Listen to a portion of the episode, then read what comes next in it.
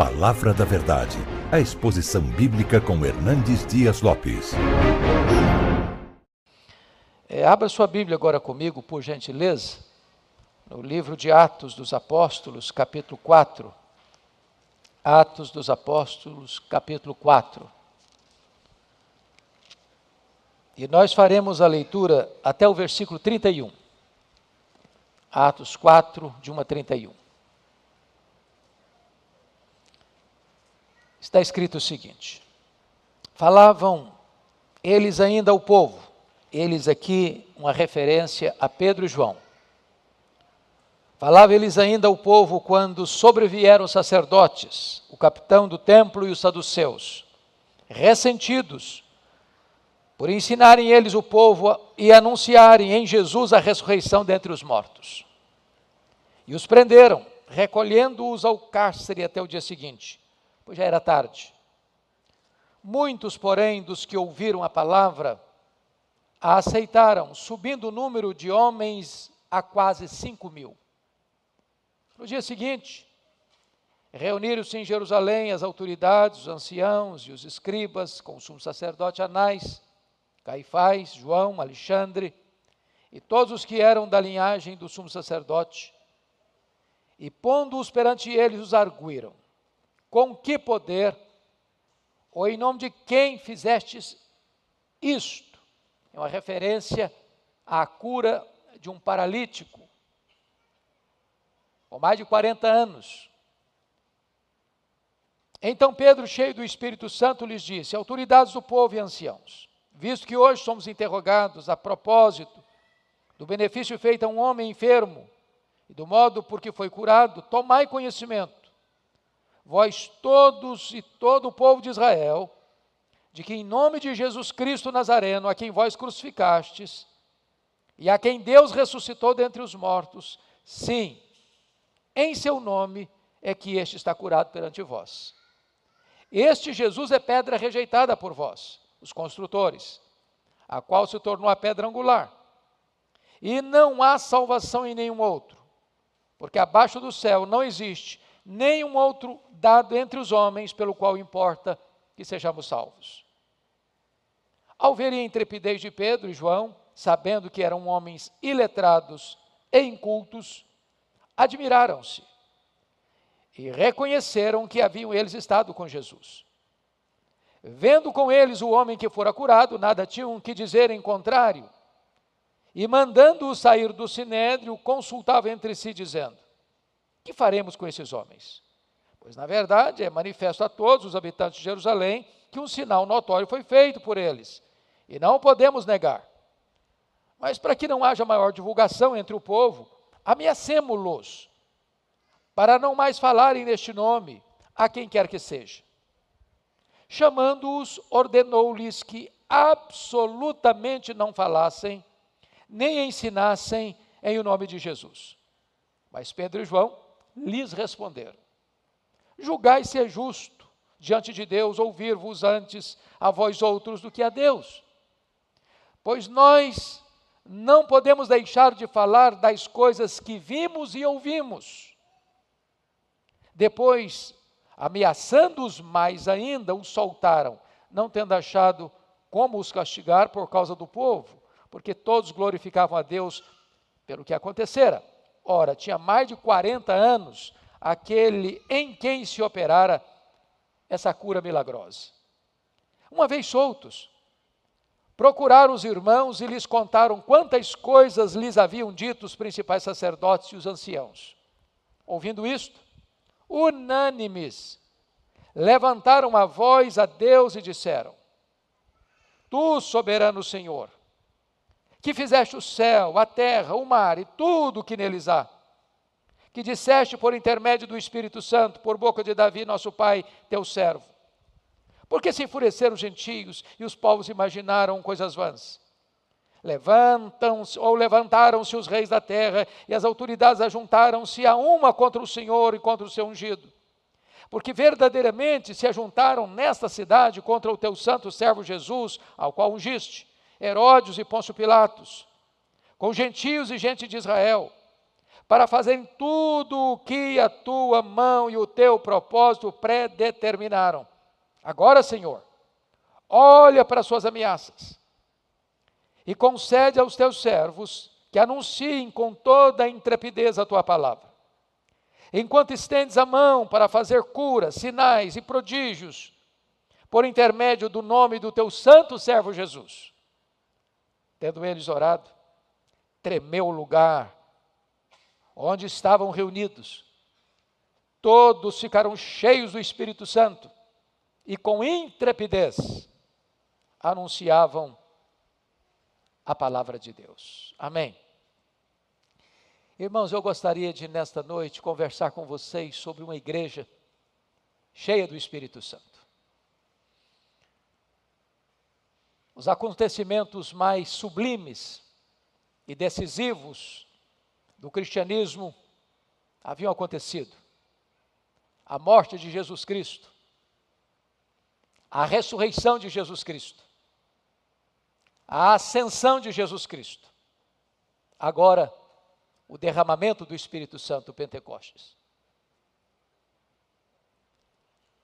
Depois que Jesus ressuscitou e ficou 40 dias com seus discípulos,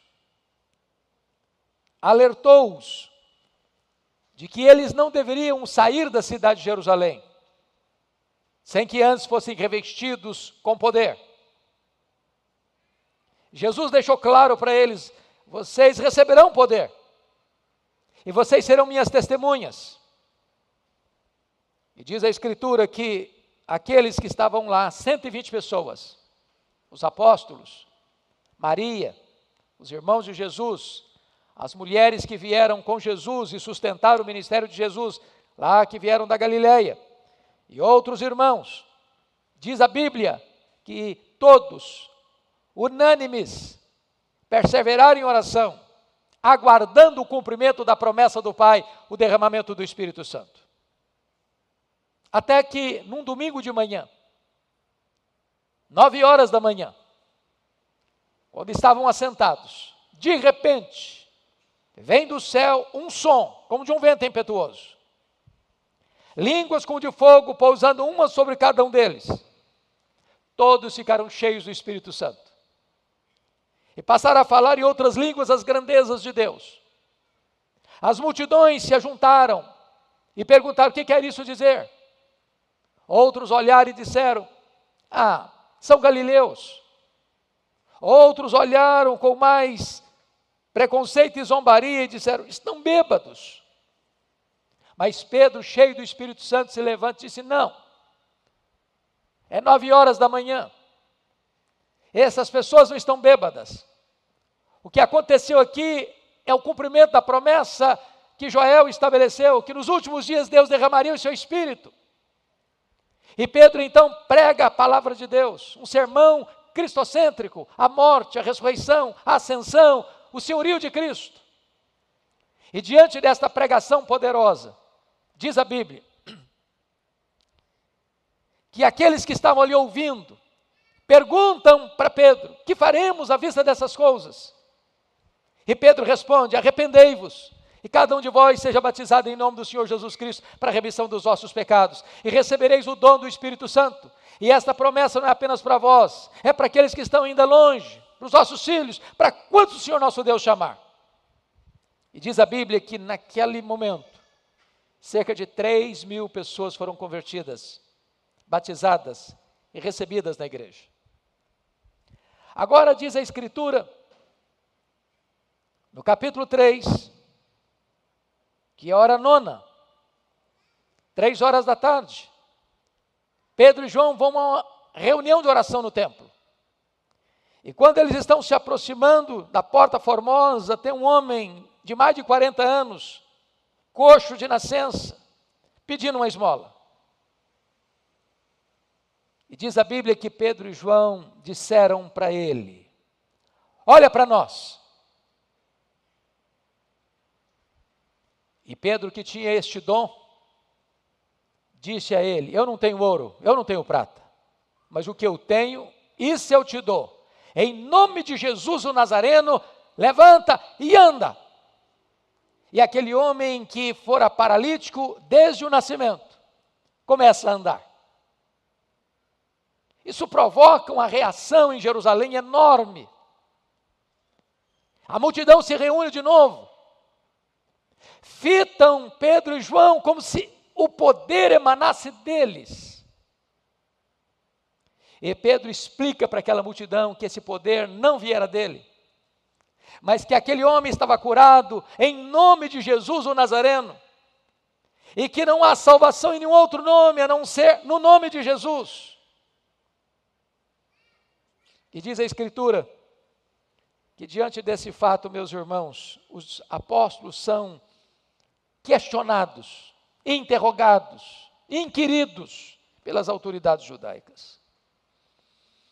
Chama sua atenção para dizer que o Pentecostes, então, foi um divisor de águas na história do cristianismo, da, da vida da igreja cristã.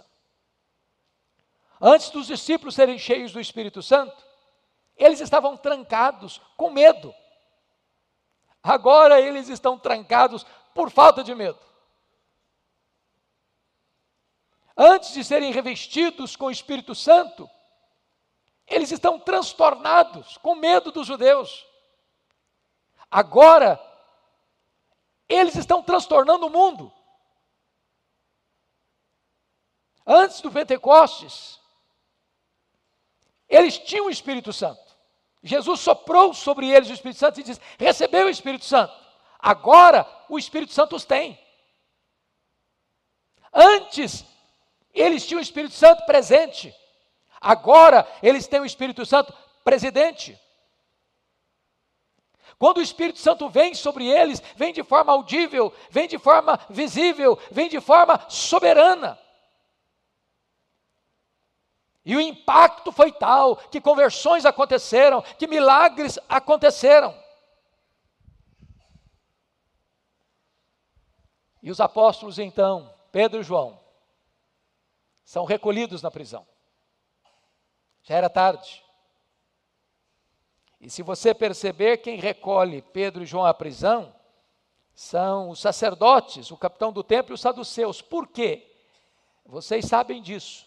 Os saduceus era aquele grupo liberal que não acreditava na ressurreição, que não acreditava em anjos, que não acreditava na inspiração de todo o Antigo Testamento, só aceitava o Pentateuco. Mas eles dominavam o templo. Se você ler, eles foram os, aqueles que lideraram a crucificação de Jesus. Eles estavam ligados ao poder de Roma e transformaram o templo num covil de salteadores. Eles se sentiram ameaçados por Jesus desde que Jesus virou as mesas dos cambistas. Agora eles estão ameaçados pela pregação dos apóstolos. Mas, amados irmãos, o que eu chamo a atenção para você agora, nesta hora, antes de entrar nos pontos que quero destacar, é que a perseguição, a intimidação, a prisão, a ameaça, nunca fez a igreja de Cristo recuar. O que enfraquece a igreja não é a oposição do mundo não é a perseguição do mundo. Hoje mesmo, os noticiários apontam que mais de 100 pessoas foram trucidadas na Nigéria. Nós vivemos, talvez, o século mais cristofóbico da história da humanidade. O mundo está um barril de pólvora. No mundo inteiro, a igreja cristã está sendo perseguida, seja irmãos nossos sendo presos, torturados, mortos, ou uma perseguição mais sutil, mais perigosa, minando a fé cristã. A igreja precisa estar preparada para este enfrentamento. E é necessário entender, irmãos, que a igreja não enfrentará essa situação, a não ser que ela esteja cheia do Espírito Santo de Deus. Então, quais são essas marcas de uma igreja cheia do Espírito Santo? Primeiro, uma igreja cheia do Espírito Santo, irmãos, uma igreja que triunfa nas adversidades. Chama a sua atenção para alguns pontos. Primeiro, ela glorifica Jesus na perseguição. Olha comigo o capítulo 4, a partir do versículo de número 7 até o versículo 10.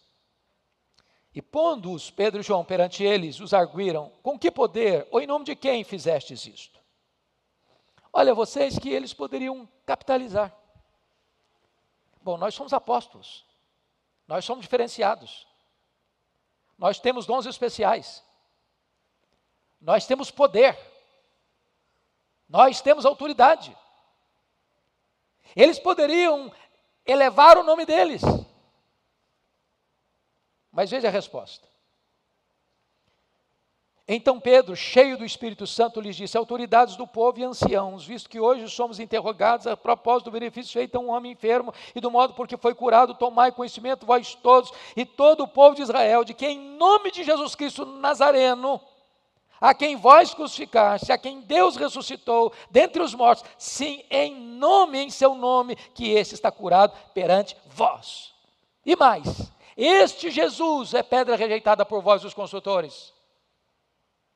Mas não há salvação em nenhum outro nome dado entre os homens, pelo qual importa que sejamos salvos, a não ser o nome de Jesus. Em outras palavras, quando a pressão chega, quando a ameaça chega, quando a perseguição, quando a prisão, quando o açoite vem, quando a igreja é encurralada, ela não se acovarda, ela não se intimida, ela não se exalta, ela glorifica a Jesus.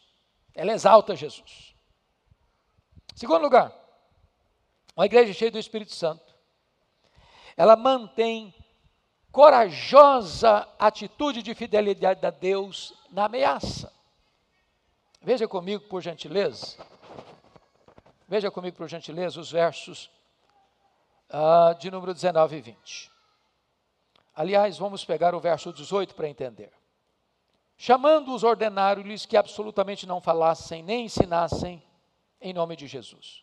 Mas Pedro e João lhes responderam: Julgai ser justo diante de Deus, ouvir-vos antes a vós outros do que a Deus.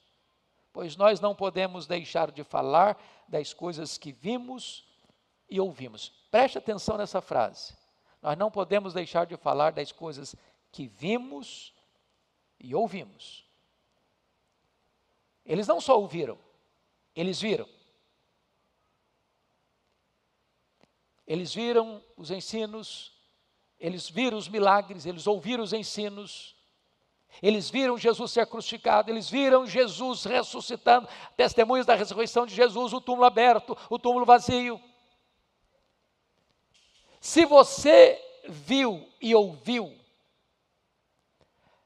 você não vai se acovardar. Se você foi transformado por este Evangelho, ainda que a perseguição recrudesça, você não vai se intimidar. Quando a perseguição no, no pós-reforma estava como um fogo aceso na Europa, foi dito acerca do pai do presbiterianismo, John Knox: esse homem teme tanto a Deus que ele não tem medo de mais nada.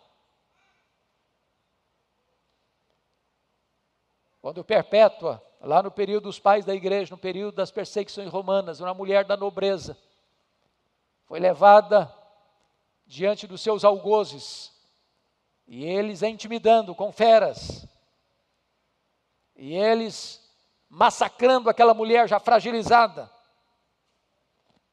E ela, encorajada pelo seu pai para negar a sua fé, para que ela não fosse morta.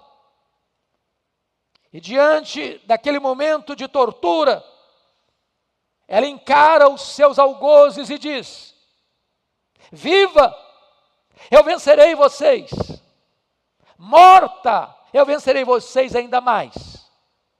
Esta é a atitude de alguém que não se acovarda. Porque na hora da perseguição, o inimigo chega para negociar. Parem de falar. É a única maneira de vocês não serem presos. Ou vocês silenciem, ou tem cadeia. Ou vocês parem de falar, ou vocês serão açoitados. Ou vocês se acovardem agora, ou então vocês sofrerão as consequências. Talvez hoje é mais sutil. E a pessoa, o diabo vem para negociar descuidados.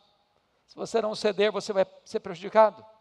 Se você não abrir mão de alguns milindres da sua consciência, você vai perder essa oportunidade. Se você não der essa propina, você não fecha esse negócio. Se você não relativizar isso que para você é tão radical, você vai sofrer danos terríveis. Meus amados irmãos, uma igreja cheia do Espírito Santo não negocia princípios, não negocia valores, não se acovarda diante da pressão. Foi por isso que Tertuliano disse lá no passado que o sangue dos mártires foi a sementeira do Evangelho porque a igreja não se acovardou.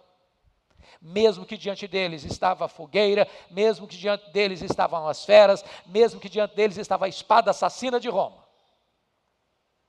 Mas em terceiro lugar, irmãos, uma igreja cheia do Espírito Santo busca a companhia dos irmãos nos tempos de tribulação. Veja comigo, por gentileza, o verso 23 do capítulo 4. Uma vez soltos, procuraram os irmãos e lhes contaram quantas coisas lhe haviam dito os principais sacerdotes e os anciãos. Isso é magnífico. Porque na hora da pressão, o negócio não é fugir da igreja, não é se afastar da igreja, mas é buscar a companhia dos irmãos.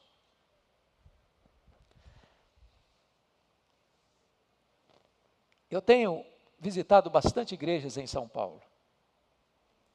E uma das maiores preocupações diante dessa pandemia é que os membros, os membros, na maioria, não têm comparecido. Eu não estou falando do grupo de risco, não. Na maioria das igrejas, você tem um número elevadíssimo de visitantes, passando de 50% das pessoas que vêm. Mas a membresia não vem.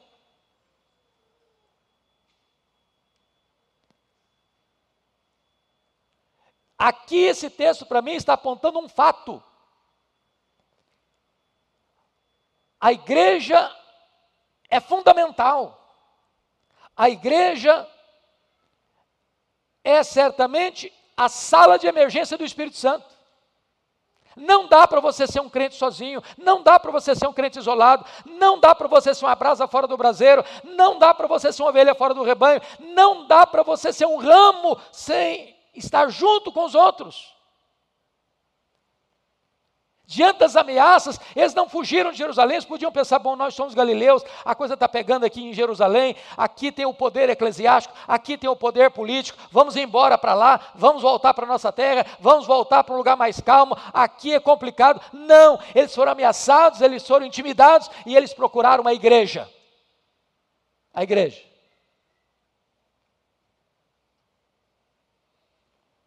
Quarto lugar, uma igreja cheia do Espírito Santo, irmãos, é uma igreja que busca o Senhor Todo-Poderoso em oração. Olha o verso 24 comigo. Você leia o verso 24 comigo, por favor? Toda a igreja em voz alta, vamos lá? Ouvindo isto, unânimes, levantaram a voz a Deus e disseram: Tu, soberano Senhor, que fizeste o céu, a terra, o mar e tudo o que neles há Irmãos amados, você enfrenta a oposição e a perseguição do mundo não com armas carnais, mas com armas espirituais, poderosas em Deus, para anular sofismas e destruir fortalezas. Quando esta igreja começa a orar, primeira coisa que traz à mente deles é que Deus é soberano. É que quando o Estado se uniu à religião. Quando Herodes e Pilatos se uniram aos judeus para crucificarem a Jesus, na verdade, toda esta armação e orquestração nada mais era do que o cumprimento de um plano maior de um propósito de Deus. para fazerem tudo quanto a mão soberana de Deus predeterminou. Você enfrenta as adversidades da vida com outros olhos, sob outra perspectiva, quando você entende que o homem não pode desestabilizar o trono de Deus. A fúria dos reis não pode abalar o trono de Deus. E eles evocam o Salmo 2. Porque diante da orquestração dos homens, dos reis, Deus olha do céu e começa a rir. Deus dá gargalhada, na linguagem do Salmo 2. Porque o que é o braço da carne para enfrentar o Todo-Poderoso? Quando a igreja ora, ela une o altar da terra com o trono do céu. Quando a igreja ora, ela une a fraqueza humana com a onipotência divina. Quando a igreja ora, ela des desestabiliza os poderes humanos, porque ela aciona o poder soberano de Deus. E o que, que eles pediram? O que, que eles pediram? Olha comigo o versículo 29. Agora, Senhor, olha para as suas ameaças. Eles não são masoquistas, não gostam de sofrer. Eles entendem que os inimigos que os atacam estão nas mãos de Deus. Deus conhece os propósitos, Deus conhece as motivações, Deus conhece os bastidores, e eles estão dizendo assim: olha para eles, veja o que estão fazendo, seja nossa testemunha. Mas mais do que isso, por favor, eu preciso que você leia comigo o versículo 29, em voz bem alta. Vamos juntos? Agora, Senhor, olha para suas ameaças e concede aos teus servos que anunciem com toda a intrepidez a tua palavra. Eles não pediram retaliação ao inimigo, eles não pediram livramento do problema, eles não pediram cessamento da dor. Diante da perseguição, eles estão pedindo uma única coisa: Deus, nos dá poder, nos dá intrepidez fomos proibidos de pregar, fomos ameaçados para não pregar. Então Deus sabe o que nós precisamos? É poder para pregar. Eles responderam às autoridades: julguem vocês se é justo isso, ouvir antes a vocês do que a Deus. Nós vamos continuar pregando, mas nós precisamos de poder, nós precisamos de ousadia, nós precisamos de intrepidez. Irmãos queridos, é o que nós precisamos. Por que nos acovardamos? Por que nos calamos? Porque recuamos e nos encurralamos a nós mesmos dentro de quatro paredes? Porque estamos amordaçados, falta-nos intrepidez, falta-nos poder, falta-nos revestimento do Espírito Santo, falta-nos capacitação do alto, falta-nos oração. Esta igreja está pedindo mais poder para pregar com mais ousadia. Mas de que maneira estão orando? Por favor, olha comigo o verso 24. Ouvindo isto, ouvindo isto, ou seja, a igreja que recebe Pedro e João, que tinham sido ameaçados, ouvindo isso, unânimes levantaram uma voz a Deus.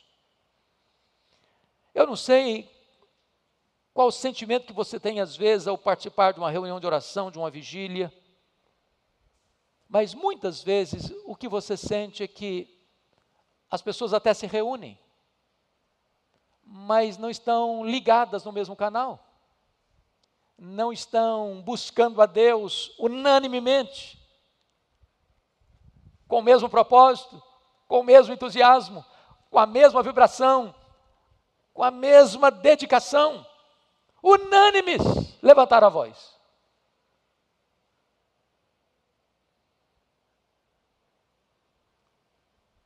E quando eles levantaram a voz, irmãos, eles entenderam uma coisa. Eles querem poder. Não é para que o nome dele seja conhecido, é porque a bandeira dele seja notória, mas eles querem poder para anunciar com mais intrepidez a palavra de Deus. Eu chamo a sua atenção para isso, porque, via de regra, irmãos, nós aprendemos técnicas, e elas são boas, nós conhecemos métodos, e eles também são bons, nós fazemos cursos, e eles são importantes, nós avançamos no nosso cabedal intelectual e acadêmico, e isso é positivo. Mas não é isso que nos dá intrepidez. Não é isso que nos dá poder. Estes homens são incultos, são iletrados, eles não têm diploma para enfeitar a parede, eles não têm reconhecimento acadêmico em Jerusalém, mas eles têm uma autoridade, eles têm uma intrepidez, eles têm uma coragem, eles têm uma virtude que impacta o sinédrio. E eu estou seguro disso, irmãos. Se um jovem, se um adolescente, se um homem, se uma mulher, por mais indouto que seja no saber humano, for cheio do Espírito Santo, há de impactar as pessoas. Isso é notório. Isso é inegável. O que você e eu precisamos hoje é deste poder, é deste revestimento do poder do Espírito Santo. Isso levou Charles Haddon Spurgeon a dizer que ele não trocava a sala da oração por toda a sua biblioteca, e ele era um homem extremamente culto. E óbvio que ele não estava desprezando o saber, ele não estava desprezando o conhecimento, mas ele diz: entre o conhecimento e esse poder, eu não posso abrir mão do poder, porque se eu não tenho o poder, todo o conhecimento será inócuo para tocar os corações.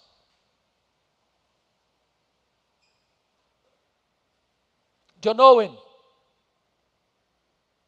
chegou a afirmar que trocaria todo o saber teológico e conhecimento técnico e científico que ele tinha, talvez fosse o homem mais culto da Inglaterra do século XVIII, pela piedade e plenitude do Espírito Santo de John Bunyan, que estava numa prisão imunda na Inglaterra.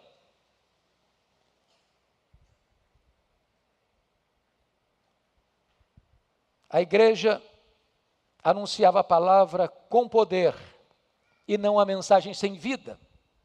Olha comigo o versículo 30.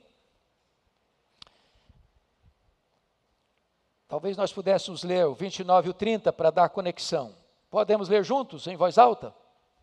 Agora, Senhor, olha para as suas ameaças e concede aos teus servos que anunciem com toda intrepidez a tua palavra, enquanto estendes a mão para fazer curas, sinais e prodígios por intermédio do nome do teu santo servo Jesus. Eu acho isso aqui magnífico. Primeiro, que eles estão abertos às intervenções soberanas e sobrenaturais da mão de Deus. Mas eles reconhecem uma coisa: eles precisam pregar. Mas os sinais, as maravilhas e os milagres não procedem das mãos deles. Eles não agendam milagres. Poder não está neles. Mas eles oram e pedem poder para pregar. Mas eles creem que, na medida que eles pregam com poder, o Senhor vai operar maravilhas. Hoje, muitas vezes, irmãos, a igreja perdeu essa capacidade de crer que Deus faz. Não ora, nem espera, nem crê. Precisamos resgatar o que foi a igreja primitiva. Voltar à simplicidade do Evangelho, com a sua pureza. Mas eu quero concluir falando para você que uma igreja que experimenta, uma igreja cheia do Espírito Santo, uma igreja que experimenta as extraordinárias intervenções de Deus na sua vida. Primeiro, ela recebe uma qualidade superlativa de vida. Olha comigo o verso 13, por favor. Vamos ler juntos? Ao verem, vamos juntos? Ao verem a intrepidez de Pedro e João, sabendo que eram homens iletrados e incultos, admiraram-se e reconheceram que haviam eles estado com Jesus. Preste atenção nisso. Quem era o Sinédrio? O Sinédrio era formado de 71 membros. O sumo sacerdote era o presidente desse concílio. Eram os homens mais cultos, formados dos saduceus, dos fariseus, e do grupo dos fariseus, os escribas, e também os líderes reconhecidos da sociedade, os anciãos. Era o grupo mais poderoso que havia crucificado Jesus, que havia exigido de Pilatos uma decisão de crucificar a Jesus. E estes homens, iletrados incultos, confrontam essas autoridades. Vais o matastes com mãos de iníquos. Mas o Senhor o ressuscitou. Eles não estão com medo, eles não estão intimidados. E quando o sinédrio olha esses homens incultos e letrados, com esta audácia, com esta ousadia, com este poder, com esta intrepidez, eles chegaram a uma conclusão: eles estiveram com Jesus. Não há outra explicação, é inegável. Oh, amados irmãos, quantas vezes as pessoas olham para nós e não chegam a essa conclusão? Eles não veem Jesus em nós. Eles não veem a glória de Deus resplandecendo em nós. Eles não veem a intrepidez do Espírito Santo irradiando da nossa vida. Segundo lugar, segundo lugar, uma igreja cheia do Espírito Santo produz um impacto inquestionável na sociedade. Olha comigo o versículo 14. Vendo com eles o homem que fora curado, nada tinham que dizer em contrário. O camarada que era coxo de nascença, com mais de 40 anos, estava a tiracolo com eles, andando. Havia uma prova, havia uma evidência, era notório. Olha o verso 16. E dizendo: que faremos com estes homens? Pois na verdade é manifesta a todos os habitantes de Jerusalém que um sinal notório foi feito por eles e não podemos negar. Irmãos amados, o maior argumento do Evangelho é um coxo andando, é um cego vendo, é um surdo ouvindo, é um mudo falando, é um bêbado lúcido, é um traficante sendo agora um promotor do bem é um assassino agora, um homem manso, é um ladrão honesto agora, é um corrupto que agora é um trabalhador honesto e íntegro. É evidência da transformação. O cristianismo, irmãos, é a religião dos fatos. Dos fatos. Nós vimos, nós ouvimos. O primeiro livro evangélico que eu li depois da minha conversão na adolescência, foi o livro Ateu Já Era. Não sei se você já leu esse livro, livretinho. Eu nunca me esqueci de que um homem cristão, de cultura mediana para menor ainda, foi desafiado por um ateu, muito intelectual, muito culto, por um debate em praça pública. E depois de pedir um tempo para oração, o crente de cultura mediana disse: Eu aceito, eu aceito o desafio para o debate em praça pública, com uma condição.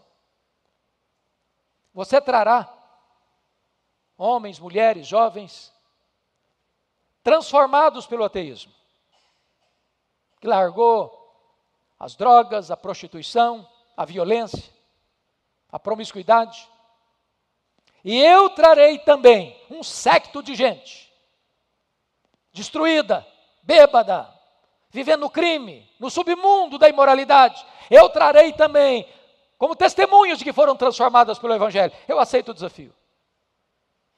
E obviamente o ateu não pôde atender, porque não tinha ninguém para apresentar. O evangelho, cristianismo é a religião dos fatos. Mas mais do que isso, em terceiro lugar, uma igreja cheia do Espírito Santo, irmãos, experimenta essa plenitude constantemente. Olha comigo, por favor, versos 30 e 31. Enquanto estendes a mão para fazer curas e sinais e prodígios por intermédio do nome do teu santo servo Jesus, tendo eles orado, tremeu o lugar onde estavam reunidos. Todos ficaram cheios do Espírito Santo e com intrepidez anunciavam a palavra de Deus. Meus amados irmãos, eles oraram, e diz a Bíblia que a casa tremeu, e eles ficaram cheios do Espírito Santo, e eles com intrepidez anunciaram a palavra de Deus. A casa tremeu, mas eles se tornaram inabaláveis. Não se acovardaram, mas ficaram mais revestidos do Espírito Santo para pregar. E é curioso você entender isso. Porque a plenitude de ontem não serve para hoje, não. Lá em Atos 2, 4, todos ficaram cheios do Espírito Santo. Aqui em Atos 4, versículo 8, Pedro, cheio do Espírito Santo. Não foi aquela plenitude lá, não, é outra.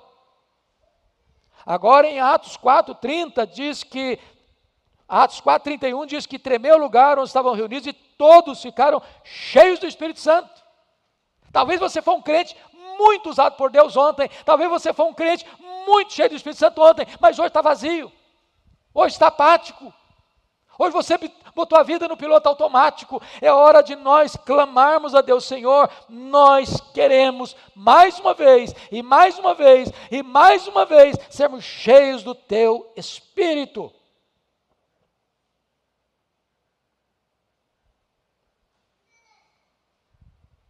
Eu quero concluir dizendo que esta igreja, finalmente, era uma igreja aberta para ver os prodígios realizados por Deus. Porque ela ora e pede para que o Senhor estenda a mão para fazer milagres, prodígios e maravilhas. Eu encontro muita gente hoje que diz assim: não, esse tempo acabou os milagres cessaram. Isso foi lá para o período dos apóstolos. Não tem mais. Como se Deus tivesse aposentado numa cadeira de balanço. Deus é o mesmo ontem, hoje, para sempre o mesmo. Ele não abdicou do seu poder. E a igreja hoje, irmãos, precisa crer com toda a firmeza que é possível a igreja ser cheia do Espírito Santo. E uma igreja cheia do Espírito Santo é uma igreja que transpira vida, tem comunhão, tem ousadia, tem autoridade, tem impacto na sociedade. Preste bem atenção no que eu vou lhes dizer. Nós estamos vivendo um tempo dificílimo.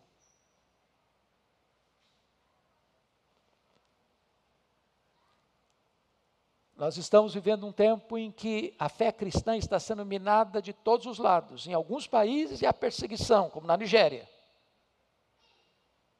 como em outros países da Ásia. Aqui não chegou isso ainda, mas está posta a perseguição ideológica das ideias, da desconstrução dos valores, da secularização do esfriamento da fé, dos crentes nominais, de uma vida cristã sem compromisso, sem poder, sem vida. E não há esperança para a igreja, irmãos, a não ser que nós sejamos cheios do Espírito Santo. Só uma igreja cheia do Espírito Santo poderá enfrentar esse mundo e sobreviver cheia da graça de Deus, impactando o mundo, em vez de ser acuada pelo mundo. O que nós queremos ser? O que nós vamos ser? Palavra da Verdade, a exposição bíblica com Hernandes Dias Lopes.